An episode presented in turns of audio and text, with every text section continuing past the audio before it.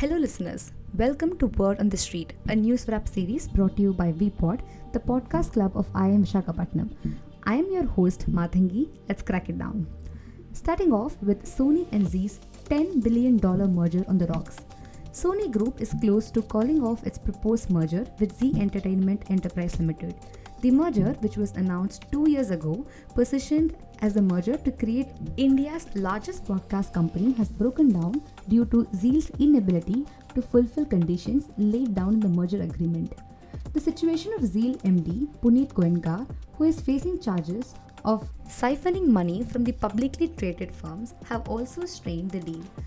Since he was proposed to be the CEO of the merged entity, Sony is expected to send a termination notice for the deal by the end of this month, but some sources say a deal could still be materialized if differences between the parties are ironed out. Moving on to the next big story for this week. Tata Consumer is set to acquire Capital Foods and Organic India. It will announce the acquisition of a controlling stake in Capital Foods, which owns and operates the Ching's secret brand, as well as Organic India, the Fab India backed organic teas and health product players.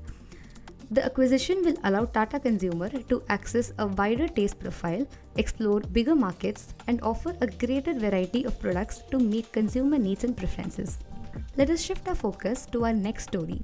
Flipkart looks to trim workforce by 7%. Walmart owned Flipkart has begun planning a workforce reduction exercise that may see their total team size decrease by 7%. Better utilization of existing resources across the business was the aim of this exercise. Flipkart currently employs close to 22,000 people, excluding fashion portal Myntra. Let's now take a look at another important story for this week. Indian billionaires pledge big ducks during vibrant Gujarat Global Summit. Gautam Adani, Mukesh Ambani, N. Chandrasekhar, Lakshmi Mittal were amongst those who pledged billions towards investment in Gujarat, spanning across multiple industries. The proposed investment spanned various sectors such as green hydrogen, battery storage, automobile, AI computing, and much more. Tata Sons, the Adani Group, Reliance Industries, Maruti Suzuki, US chip maker Micron, AI computing firm Nvidia were some of the companies that pledged investments in the state. The Adani Group said it will invest $24 billion in Gujarat over the next five years, potentially creating 1 lakh jobs.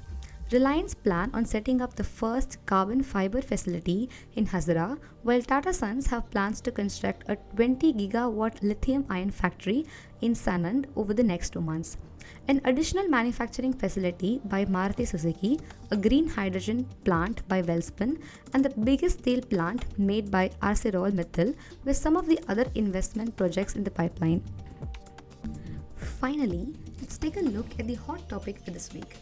Boycott Maldives takes over Indian social media. In a surprising turn of events, India Maldives relations are facing a rapid decline just a month after Prime Minister Narendra Modi's meeting with the new Maldivian President Mohamed Muizzu.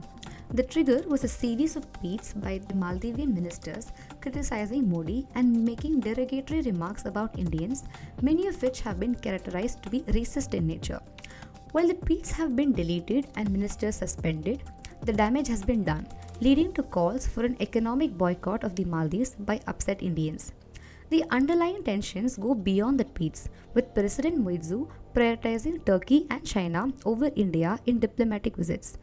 Analysts warn that both nations need to reassess their responses as antagonizing India could prove determinal for Maldives, considering India's economic might and historical security role in the region, in addition to the Indian citizens' contribution to the Maldives economy. For India, maintaining stable ties in the neighborhood is crucial amid various upcoming elections in the region.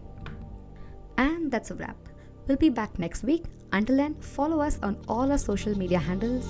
Stay tuned. Cheers.